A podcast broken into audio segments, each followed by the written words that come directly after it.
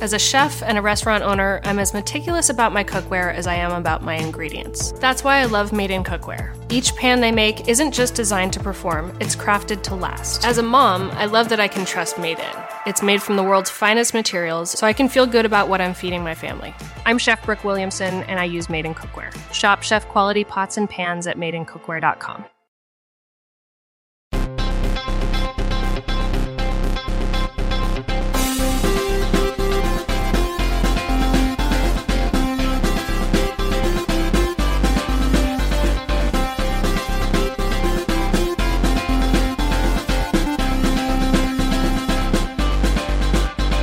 Welcome to Pod Save America. I'm Dan Pfeiffer, coming to you with another one of our series of 2020 candidate interviews. Minnesota Senator Amy Klobuchar joined us in studio in Los Angeles. We sat down and had a good conversation about why she's running for president, what she wants to do as president, and how to get things done in Mitch McConnell's Washington. Here's the interview.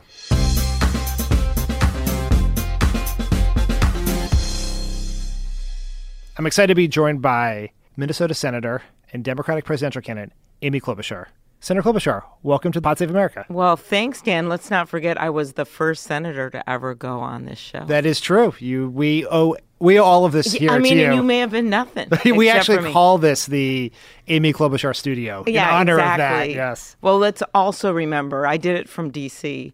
and I uh, thought that I knew it was a very cool show, but I didn't know that it was a podcast. so I dressed up in a cool outfit That's and right, then I realized that. it was a podcast. Yes. Yeah. Well, you will always know in your head you had that cool outfit on. I did. It was my daughter that told me it was cool. Before we get to our notoriously hard questions, I do want to say belated happy birthday. Oh, thank you. I you. understand you had your birthday this weekend while campaigning. I did many, many cakes and songs. That's good. That's yeah, good. it was a lot of fun, actually. My husband uh, gave uh, me and our daughter and our staff auto bingo games, kind of a retro thing to play in the car while you're driving around Iowa and you try to look for one cow, one post office box, things like that. It was a lot of fun. Well, that's awesome. Yeah. Um, I want to start, as we start most of these interviews, with your decision to run for president. And in my experience, there are sort of two types of senators. There are the ones who arrive at the view of the Senate as a way station on the way to a presidential campaign, and there are senators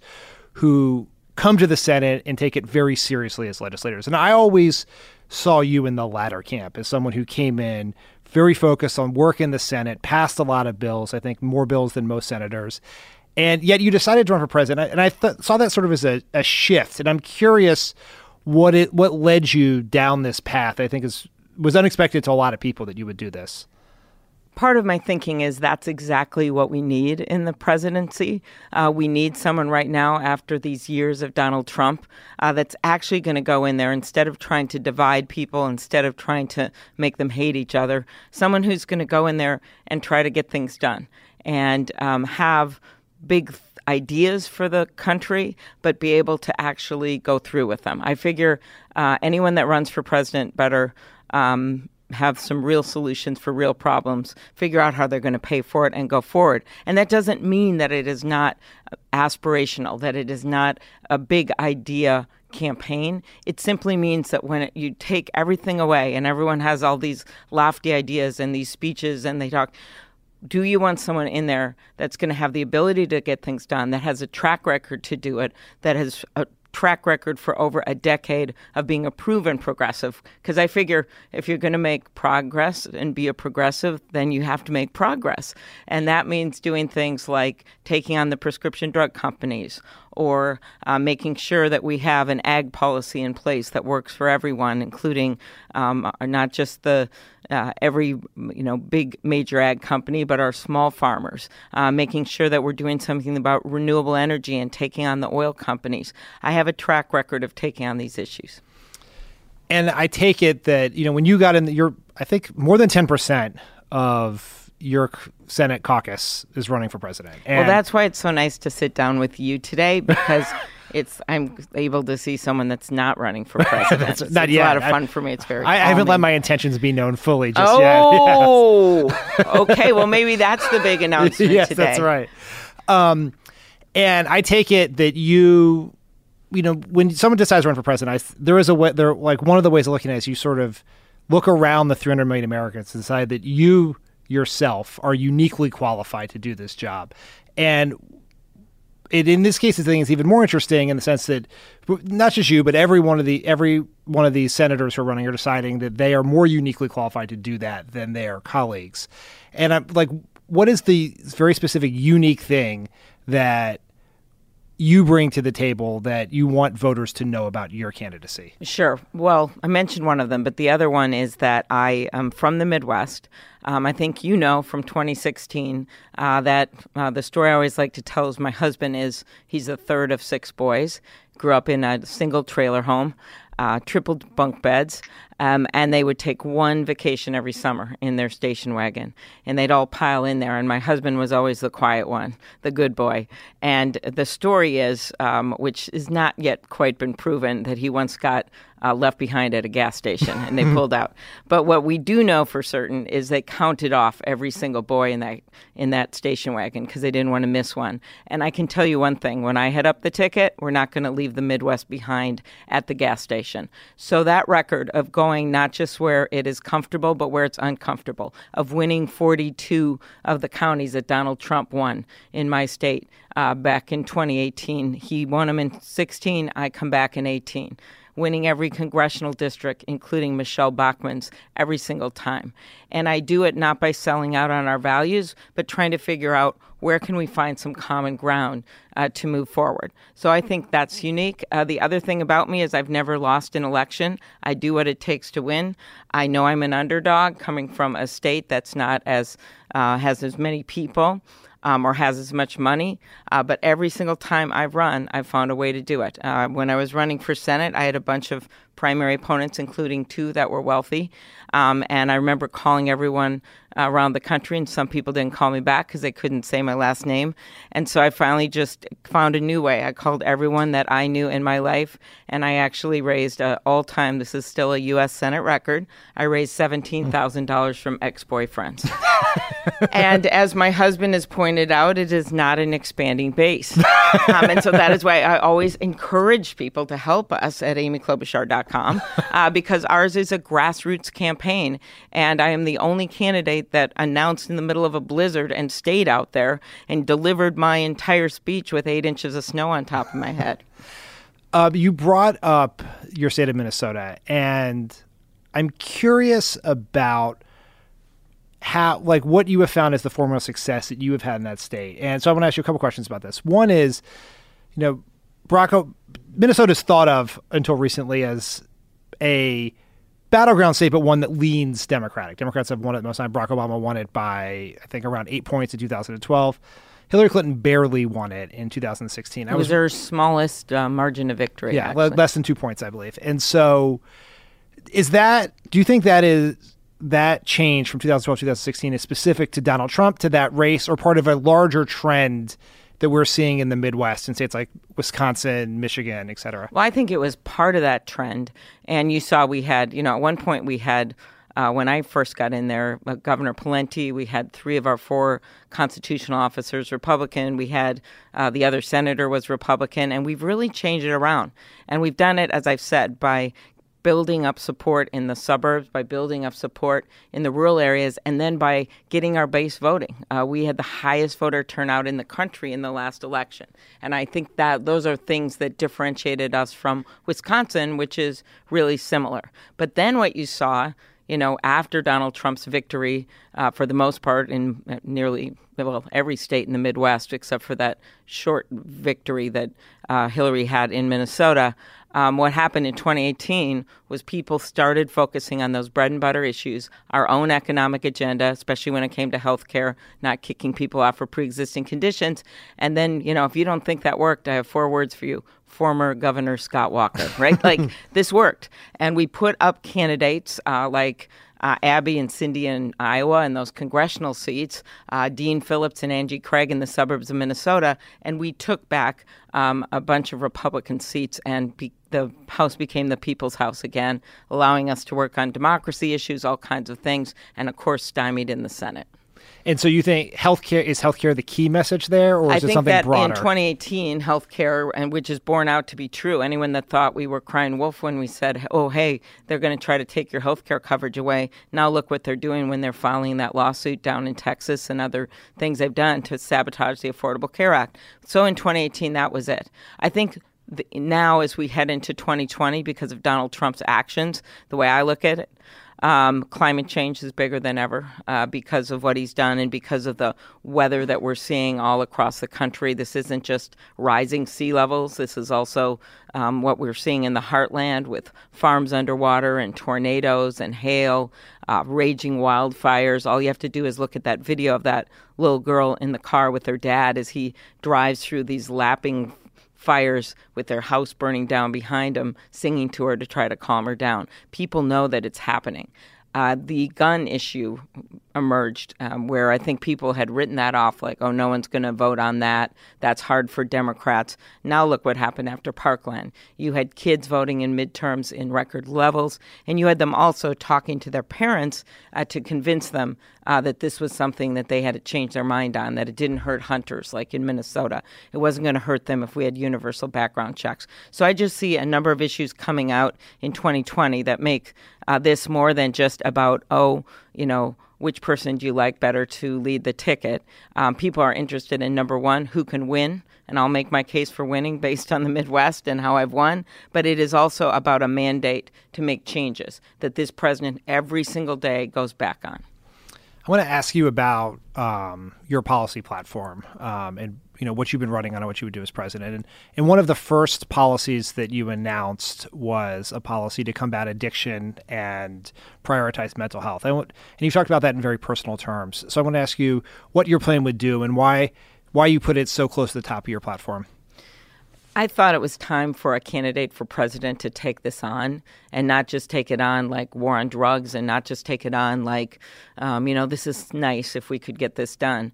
One out of five Americans are dealing with mental health problems. Uh, yet, for one example, the state of Iowa, there's only 64 public hospital beds. Can you imagine for mental health? Because we went away from this uh, state hospital system to community based, which is a good idea uh, but the money wasn't there, the resources weren't there to help people. Addiction. One out of two people um, in this country have addiction in their family or addiction with someone they know well. And yes, for me, it's personal. My dad um, was struggled with alcoholism my whole life growing up. He had two DWIs when I was in middle school, and by the time um, right before we got married, my husband and I, uh, he had his third one. And that one um, was a different time in our history, and he was really facing jail or treatment. And he chose treatment. And with the help of his faith and his friends and that treatment, uh, in his own words, he was pursued by grace. And he got his life together. And now he is 91. I just saw him on Memorial Day. Um, and in his words, uh, he's in assisted living. It's hard to get a drink around here anyway. Uh, but the point of the story is he was sober ever since he had that treatment. Um, and he also went to AA, and his AA group still v- visits him in assisted living. And it's my view that, you know, uh, everyone should have that right to be pursued by grace. Whether you're struggling with mental health or opioid, meth, uh, crack cocaine, some of these drugs uh, where we've seen an uptick, especially meth, um, have gotten lost in the discussion on opioids.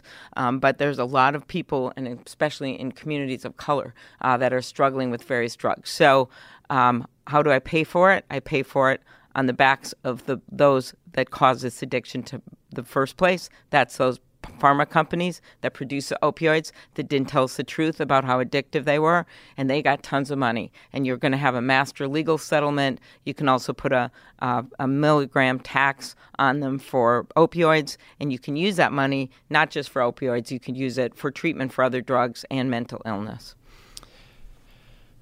Do you believe that you talk about how you would pay for this proposal? Do you believe that all policies need to be paid for? Like, how do you think about the balance between short-term need needs we have right now, whether it's around climate change or healthcare or other things, and long-term concerns around the deficit? Well, I think um, it was Angus King, my friend from Maine, who said it took us 30 years to walk into this woods with this debt. It's going to take us that long to walk out.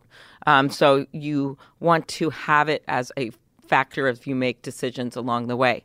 And what bothers me about this president is he doesn't care at all. He just did a tax bill that was a trillion dollars that he'd add to the to the um, to our, our country's underlying debt.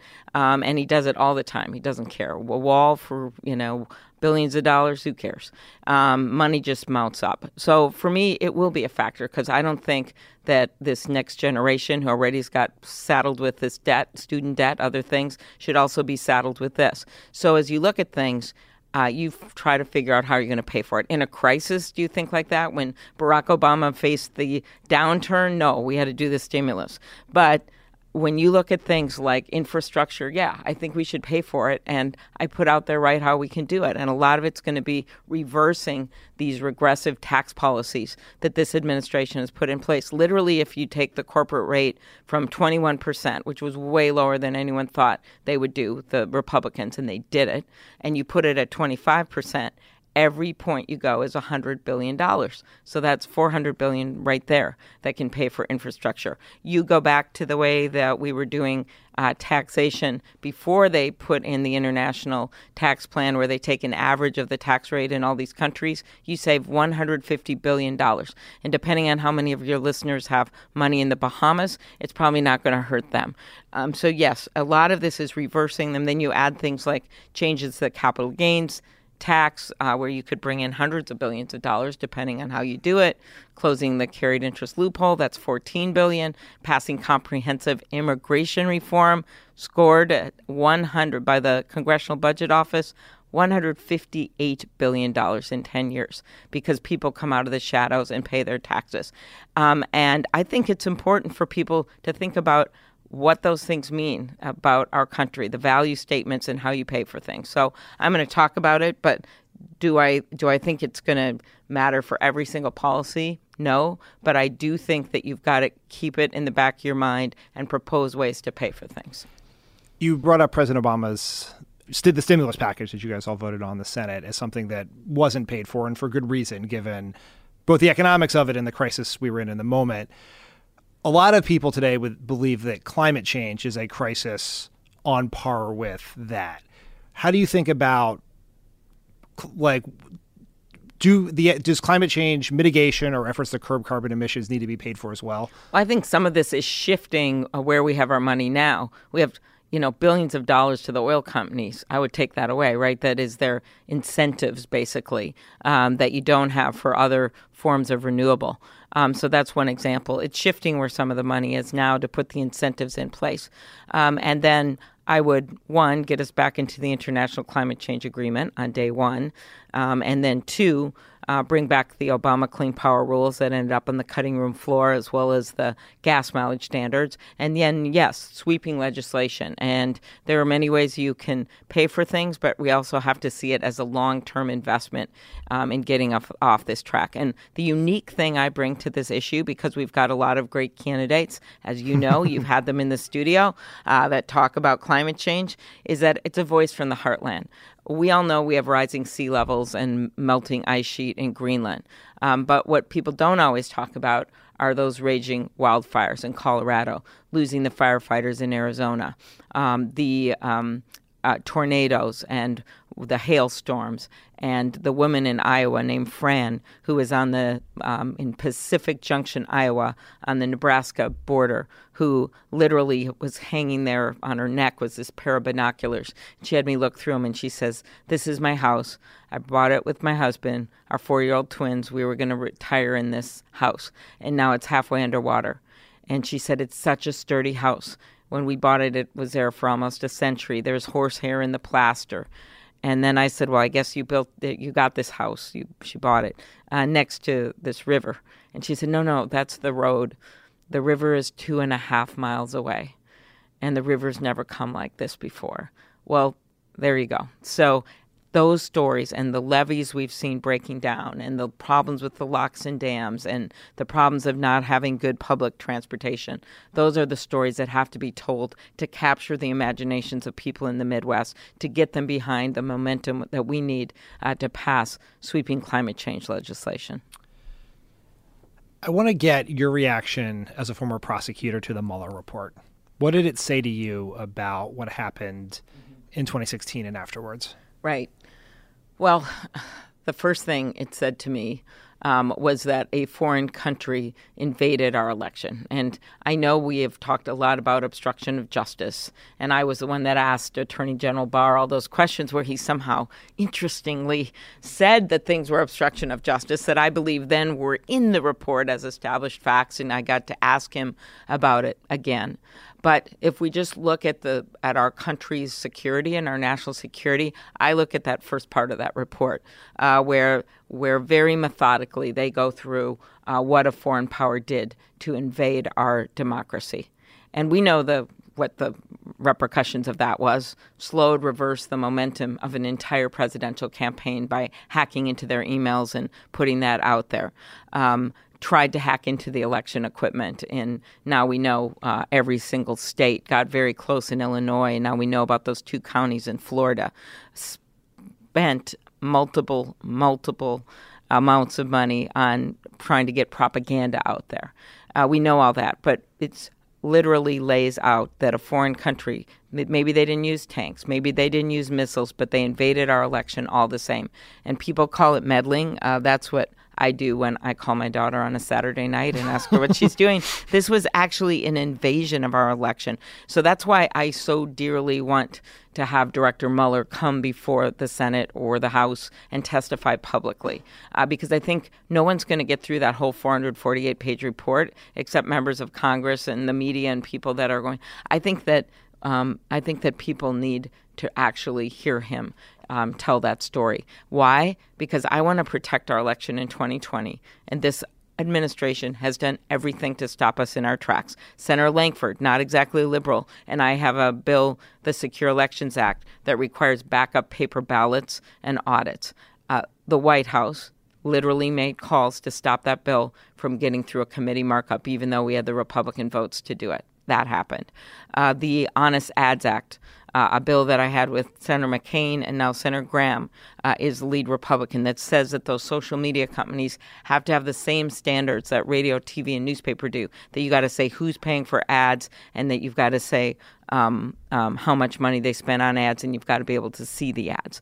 Uh, those are some pretty straightforward things we can do to protect our democracy. But this administration stops us every time. What do you What do you think under what do you think is beneath the administration's opposition to these issues? Do they welcome the interference again? Is it like this? I think this is a really important question. okay. There's a question. few things. Well, I, I, it is, but we we have some clues there, little yeah. breadcrumbs to follow. Mm. I mean, the first is what we found out that um, former Secretary Nielsen, Homeland Security Secretary, was told that she couldn't go talk to the president um, about um, this issue of Russians' invasion. Well, why was that? Because he doesn't even like to admit what happened, right? So I'd start there. Is that they are afraid to even suggest some serious policy changes that have to be made because he doesn't want to hear anything about it because he wants to relish in his victory when he didn't even get you know the mm-hmm. majority of the popular vote okay we start with that um, i think the other thing is that um, I don't trust them, of course. I don't trust him when it comes to protecting our elections.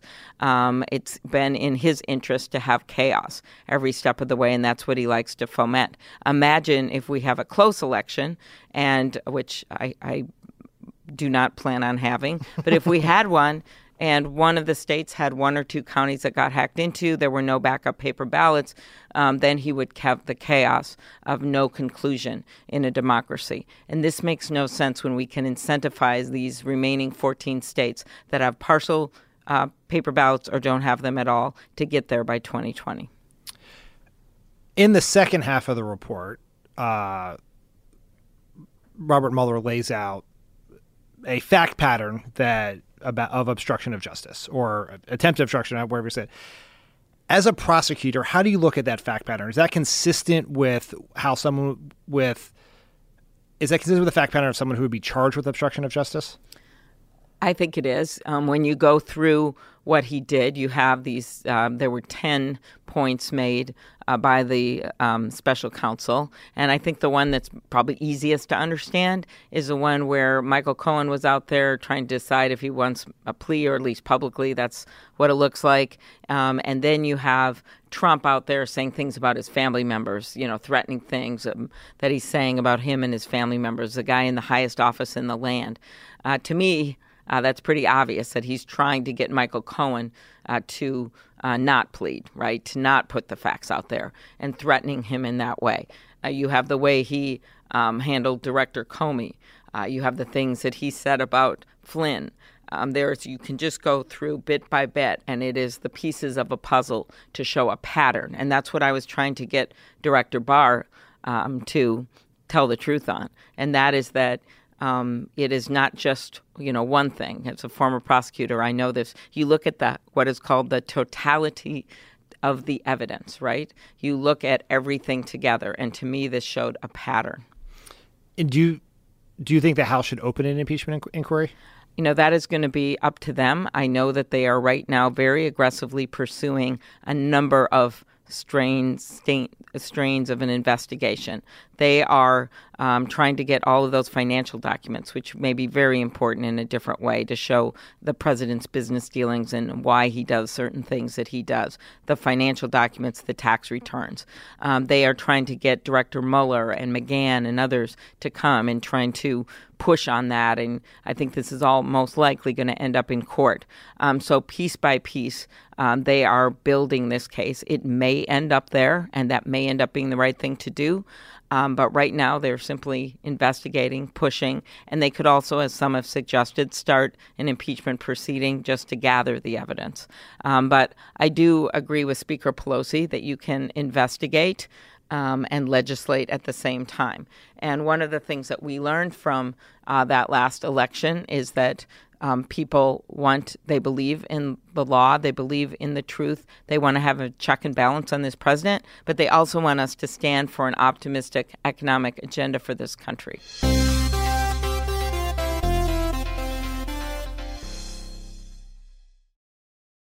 As a chef and a restaurant owner, I'm as meticulous about my cookware as I am about my ingredients. That's why I love Made in Cookware. Each pan they make isn't just designed to perform, it's crafted to last. As a mom, I love that I can trust Made in. It's made from the world's finest materials, so I can feel good about what I'm feeding my family. I'm Chef Brooke Williamson, and I use Made in Cookware.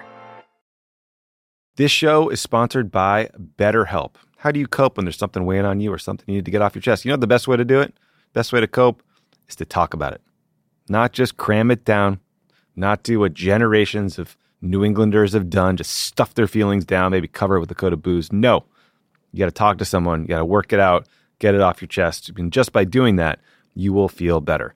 We all carry around different stressors, big and small. When we keep them bottled up, it can start to affect us negatively. Therapy is a safe space to get things off your chest and to figure out how to work through whatever's weighing you down. If you're thinking of starting therapy, give BetterHelp a try. It's entirely online, designed to be convenient, flexible, and suited to your schedule. Just fill out a brief questionnaire to get matched with a licensed therapist and switch therapists anytime for no additional charge. Get it off your chest with BetterHelp. Visit betterhelp.com slash PSA. Go today to get 10% off your first month. That's betterhelp, H-E-L-P dot com slash PSA. I'm Jessica Reaves, and I've been analyzing and reporting on extremism for the last 10 years, and I have the gray hair to prove it. Subscribe to our podcast, Extremely, for an always eye opening look inside the daily work of exposing, fighting, and disrupting all facets of extremism. My co host, Oren Segal, and I explore this ever changing landscape and bring you stories of people and places impacted by extremism, those who fight to protect our communities, and those who offer new perspectives. You can find Extremely wherever you listen to podcasts when I used to work for President Obama, I would always tell him before press conferences to never answer a hypothetical question. But I'm oh, now, now going to ask. I'm going to ask you one, but it's a good one. Like it's a good one. Um, so let's hypothetically, you've won the election. Uh-huh. See, there you oh, go. Oh yeah, no, that's a really good one. Yeah, congratulations. Thank you. And so you are you're sitting in your transition office.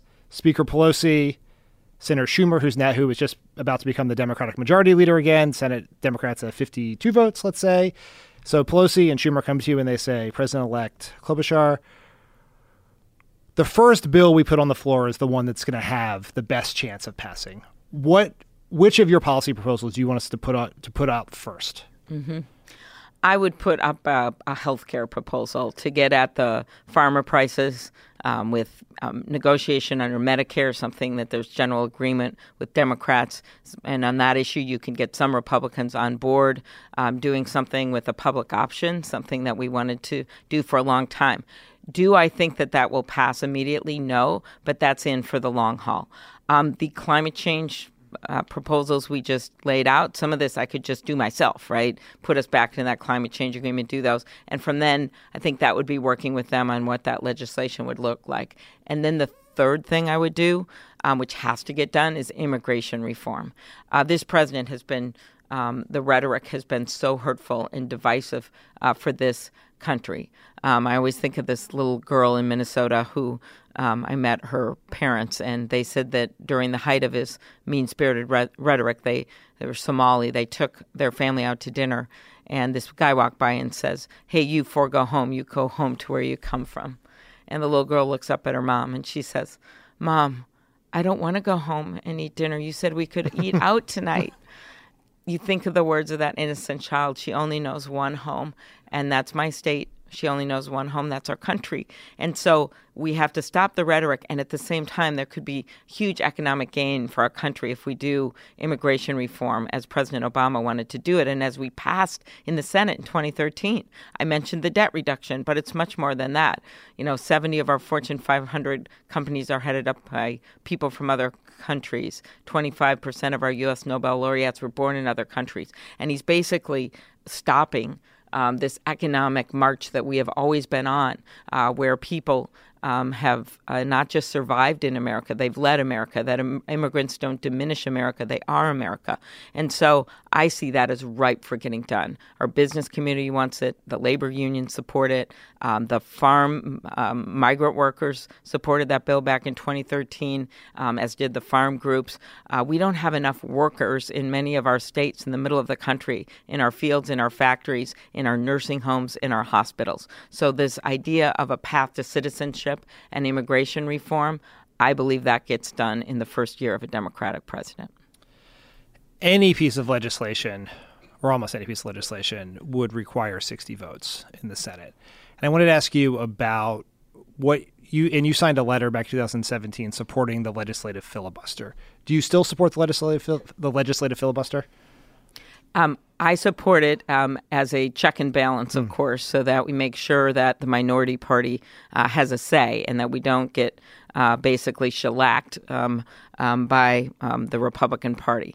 But few things. First of all, you know we've seen changes on the other sides, on the appointment side, on the judicial side, and the Republicans actually had the audacity uh, to make changes uh, when it came to the Supreme Court, uh, which we had not made.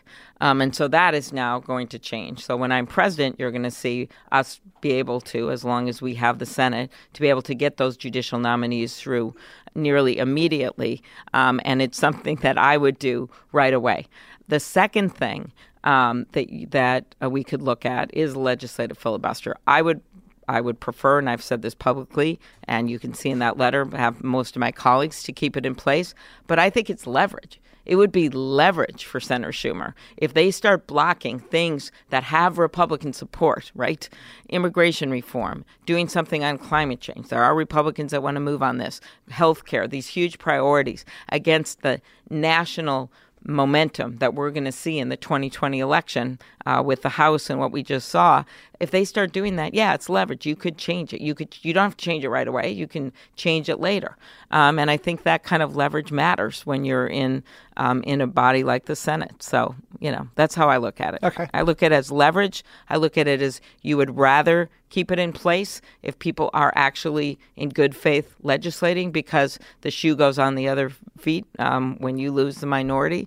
Um, and I, I would look at it that way more practically you you're someone who is known for uh, your relationship with Republicans. Um, I even I read an article for right around when the time you announced it's with the in Politico where the headline was like Republicans gush about Senator Klobuchar. Yeah, that's just. I think that's going to really help me in a primary. Yeah. that's my plan. I'm going to put that right out there. Thanks for bringing it up. I don't. I actually my my honest political opinion is I think it would not hurt you. No, Um, I agree yes. because, as I said, proven progressive means you have to make progress. Yeah. Yes. And but do you? But relationship is something that President Obama learned painfully. His relationships with Republicans as a senator are different than relationships with Republicans as president. Oh yes. Do you believe that Senator McConnell would treat a President Klobuchar any different than he treated a President Obama? It depends on his own interest. Now, first of all, if we are in the majority, um, he's going to have to decide what to do. Is he going to just keep bl- uh, blocking things? I would guess he wouldn't. Um, I think you have to look at the times that we're in. Um, and I think President Obama, given the cards that he was dealt, did an extraordinary job. But he was dealing with the downturn. Um, and so it was very hard to move on some of these other priorities that I just laid out that you know we have to do. So, so we're not just governing from chaos all the time. But he was stuck, you know, he came in. I remember him saying, I still remember this, it was after the Somali issue with the pirates and everything. He said, okay, this is my portfolio. It's not the portfolio I asked for. And he like listed all these things he had to deal with. I love that moment. Um, and one of them was, of course, much bigger than anything, and that was that extraordinary uh, economic downturn caused in part by some bad policies um, that the Republicans had had supported. So he comes in and he can't do some of these other things. Um, and that's why I think that I would be coming in at a different time. You know, I hope we keep economic stability despite this president trying to, you know, do everything to create an uproar every day, whether it's with the trade wars or whether it's with how he's dealing with the rest of the world.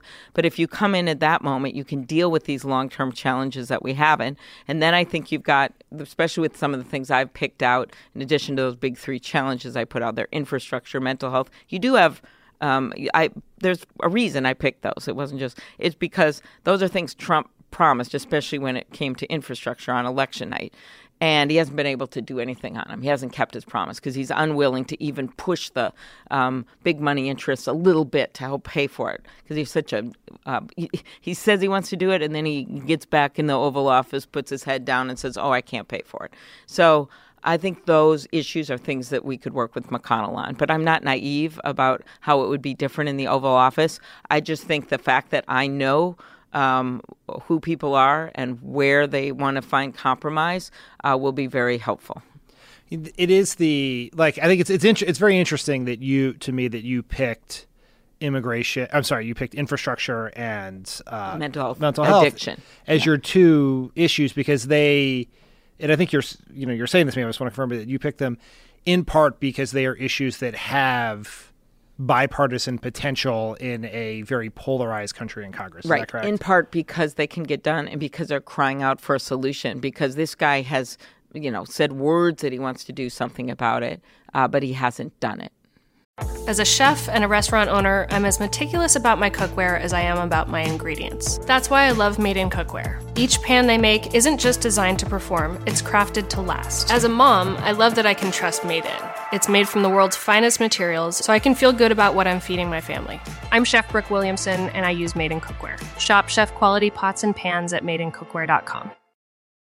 I'm Jessica Reaves, and I've been analyzing and reporting on extremism for the last 10 years, and I have the gray hair to prove it. Subscribe to our podcast, Extremely, for an always eye opening look inside the daily work of exposing, fighting, and disrupting all facets of extremism. My co host, Oren Segal, and I explore this ever changing landscape and bring you stories of people and places impacted by extremism, those who fight to protect our communities, and those who offer new perspectives. You can find Extremely wherever you listen to podcasts. Hey everyone, it's Ted from Consumer Cellular, the guy in the orange sweater, and this is your wake up call. If you're paying too much for wireless service, you don't have to keep having that nightmare. Consumer Cellular has the same fast, reliable coverage as the leading carriers for up to half the cost. So why keep spending more than you have to? Seriously, wake up and call 1 888 freedom or visit consumercellular.com. Savings based on cost of consumer cellular single line 1, 5, and 10 gig data plans with unlimited talk and text compared to lowest cost single line postpaid unlimited talk, text, and data plans offered by T Mobile and Verizon January 2024. And, And by the way, I have used that formula a lot. I, I mean, it's just done some interesting things like the sexual harassment policy.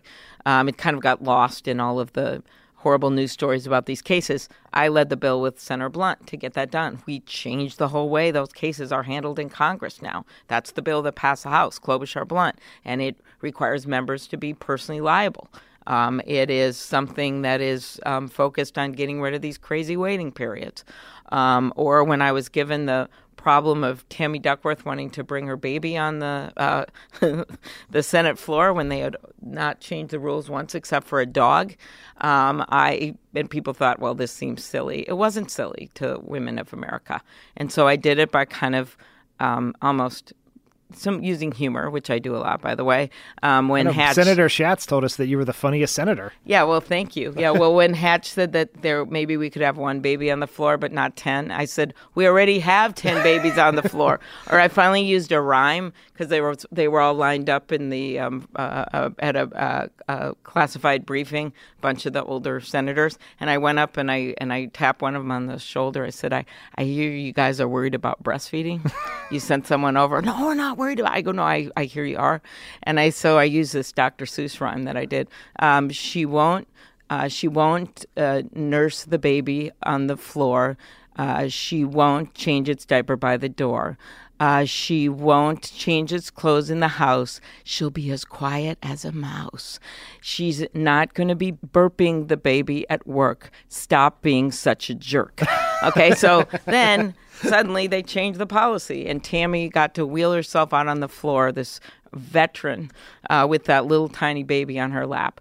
Um, and I will tell you that um, that use of humor against Trump is going to be really important uh, because he uses humor. You might not think what he says is funny, uh, but you've got to be able to have your own agenda, ignore him um, when it matters, stand your ground, and and um, define those moments when he does something that's abhorrent. You know, like he did this this week when he embraces Kim Jong Un again. Um, and then, and then the last thing is use some humor. So when he called me Snow Woman and made fun of me for announcing my candidacy in the blizzard while talking about climate change, I said, I wrote back uh, in Twitter, uh, you know, uh, Donald Trump, the science is on my side, and I'd like to see how your hair would fare in a blizzard, Mr. Umbrella Man. So. As a um, as a senator on the Judiciary Committee, what do you think is the appropriate response from Democrats to what McConnell and the Republicans did to Merrick Garland? The appropriate response is when we take the White House, is that my guess is there'll be some retirements then, is that you immediately put up a nominee and you never back down. You immediately, and this is one of the key things that gets lost. There's going to be circuit court and there's going to be district court nominations. And when Barack Obama came in, as we know, in the middle of the downturn, as you know, it was harder to have that as a high priority. That's got to be your priority every day in terms of making sure we're putting up qualified people who follow the law and getting it done and putting those names forth immediately. Uh, because um, any delay, um, is not good for our judicial system, given some of these characters that they've put in place. Uh, so for me, the response is um, we are just going to put these great judges in, and they're going to be judges that believe in the law, that follow precedent, um, that are not these um, um, crazy right wing um, versions of judges that they have been putting in, so that we can put bring some, I'd say, some balance um, and some goodness back into our judicial system. Do you, I take it from that, that you do not support some of the ideas floating around about changing the composition of the court? No, I am happy to look at that. I'm just looking at reality. Even with, even if we take back the Senate, do you get out everyone on there, and can you get the votes for that? I know that's the what's called the court packing idea, Yeah. right? You bring in more. we call it court reform here at Pod No, America. no, no. I Pod Save. Okay, I'm. Oh, oh no, violated the Pod Save America rules. It's okay. So the um, the uh, uh, court reform. Yes. Yes, uh, I am not opposed to that. I just think you'd have to look at your numbers and and your votes, and if Hmm. you could get something like that done. But my immediate practical answer would be to put forward judges immediately to get them in place. Would you have a litmus test for your uh, judicial appointments on uh, choice or any other issues? Well, yes, that they follow the law, and the law is Roe v. Wade. Um, and I think when you look at some of the uh, choices that Barack Obama made with that as his guide, he put some great justices on there from uh, Sonia Sotomayor to Elena Kagan. Um, he did that. Thinking about a general election against Donald Trump, have you like what is your theory on how you find the balance between talking about yourself and and de- and responding to Trump? Mm-hmm. That went off balance on 2016, and it, I wouldn't put it all in in any way on Hillary Clinton, who would have been a great president and actually did, I think, a very good job, great job in those debates. Um, no one had ever run against someone like him before, and now we know a lot. Uh, we know that he doesn't care how divisive it is or who he makes his enemies. He simply wants to control the agenda. He will literally uh, fly across the world and meet with Kim Jong un for a summit that was ill planned, um, that had no outcomes, just to distract from something else. Um, he will write a tweet that has all kinds of falsehoods and misinformation. He'll even send out a doctored video about the Speaker of the House just so he can distract from the issues at hand, whether it is um, his own problems with the Mueller report, uh, whether it is a failed policy or not getting something done. And so, what I've learned from all of that um, is that you literally um, have to stay on your own agenda and you cannot always go down every rabbit hole with him. And I think we've all learned that. And we certainly learned it in how we ran those 2018 races. So that would be my first answer. The second, use some humor, push back at him. Some of what he says is just, um, uh, you know, absurd. Mm-hmm. He wants us to be going, oh my God, look at what he just said. That's what he wants. Uh, people know people like that in their lives. Um, and so we have to look at it that way.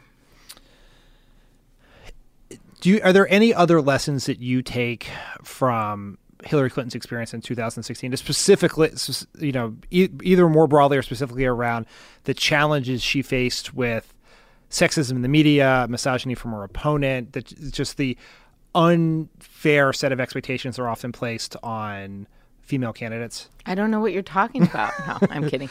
Okay, so I would, I would, uh, I'll start with that and then say another lesson I learned. But um, on that front, when I've talked to other women, and this has been my own experience as well, when we ran for tough jobs, um, we always knew uh, that we were having to have um, to prove ourselves. I think it was someone once said that women candidates. I, I agree with part of this, but not both things. Women candidates have to speak softly. I don't agree with that. have to speak softly and carry a big statistic.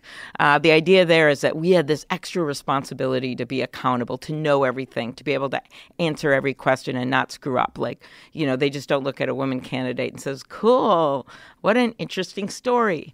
Um, and I have thought about that even with in today's coverage. You know, um, my own husband grew up, as I said, in a trailer home, right? That's kind of an interesting story. He went on to be, um, somehow got himself um, to college and went a year early, graduated a year early from law school, worked hard for everything he did in his whole life. He's got a pretty interesting story, but the media isn't as captured uh, by that.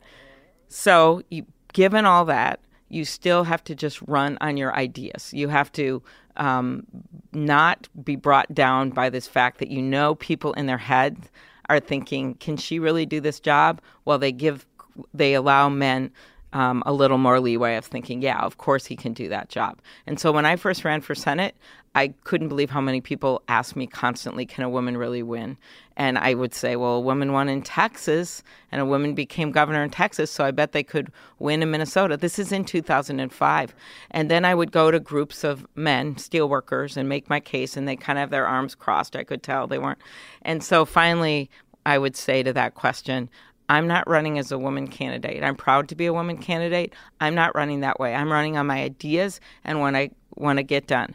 And then I would say, which I would never use now, it doesn't quite make sense, but I would say, because if I was just running as a woman candidate, I wouldn't win because half the voters are men. and then they would take their arms down and put them down, like, yeah. And I think what they were getting at was that I was willing to say, I have something to offer besides being a woman candidate. Whether that's fair or not, it was in their heads. And I think it's still in their heads today. Um, and so you have to just put it aside, not talk about it all the time. You asked it, so I did.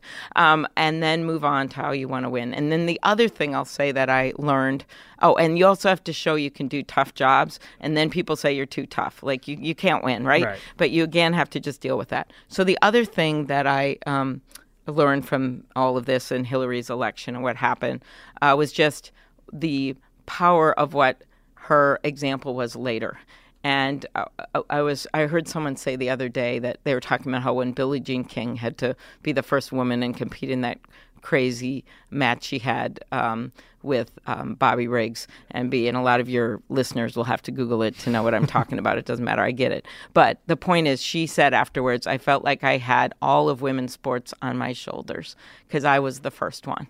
And that's how I felt for Hillary. And so, what I would say to her and have when I've seen her, well, look what happened in 2018 yeah, um, maybe this didn't go the way it was supposed to. But then in 2018, it got all these women to run, all these people of color to run who probably wouldn't have run before, but they felt that the job had to continue and the job had to be finished. And you look at that day after that inauguration, that dark day where millions of people marched all over the country. And then nine days later, when the Muslim ban comes out and people are spontaneously showing up at the airports, or on day 100, my favorite march, the March for Science, what do we want science? When do we want it? After peer review.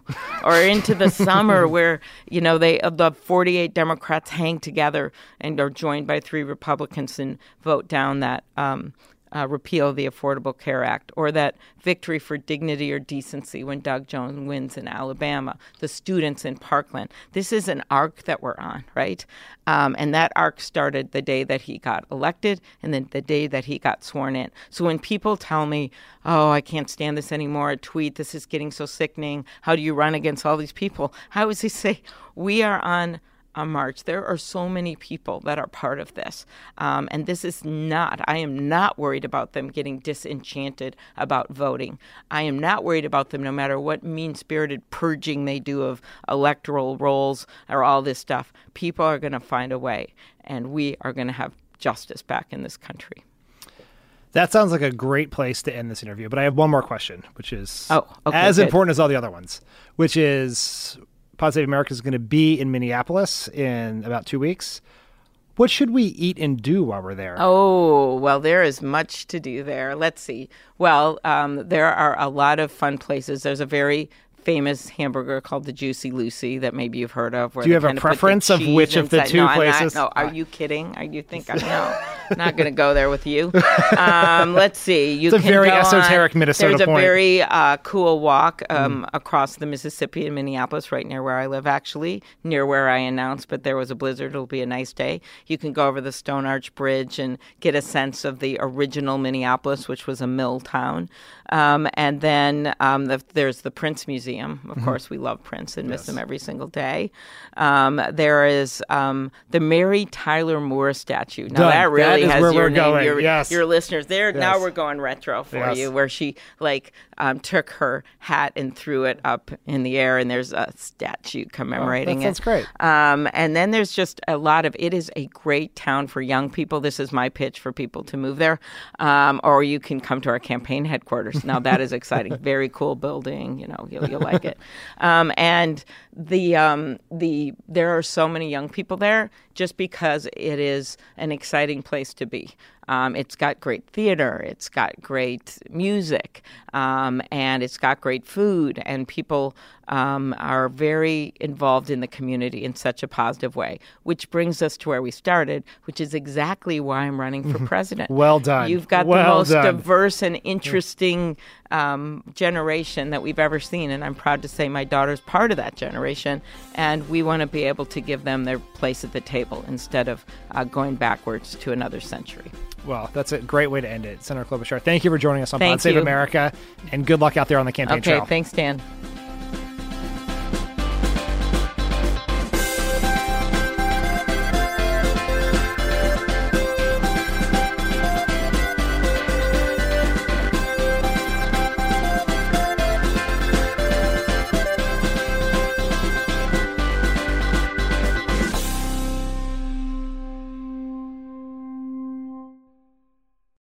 As a chef and a restaurant owner, I'm as meticulous about my cookware as I am about my ingredients. That's why I love Made in Cookware. Each pan they make isn't just designed to perform, it's crafted to last. As a mom, I love that I can trust Made in. It's made from the world's finest materials, so I can feel good about what I'm feeding my family.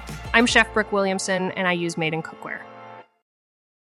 I'm Jessica Reaves, and I've been analyzing and reporting on extremism for the last 10 years, and I have the gray hair to prove it. Subscribe to our podcast, Extremely, for an always eye opening look inside the daily work of exposing, fighting, and disrupting all facets of extremism. My co host, Oren Segal, and I explore this ever changing landscape and bring you stories of people and places impacted by extremism, those who fight to protect our communities, and those who offer new perspectives. You can find Extremely wherever you listen to podcasts.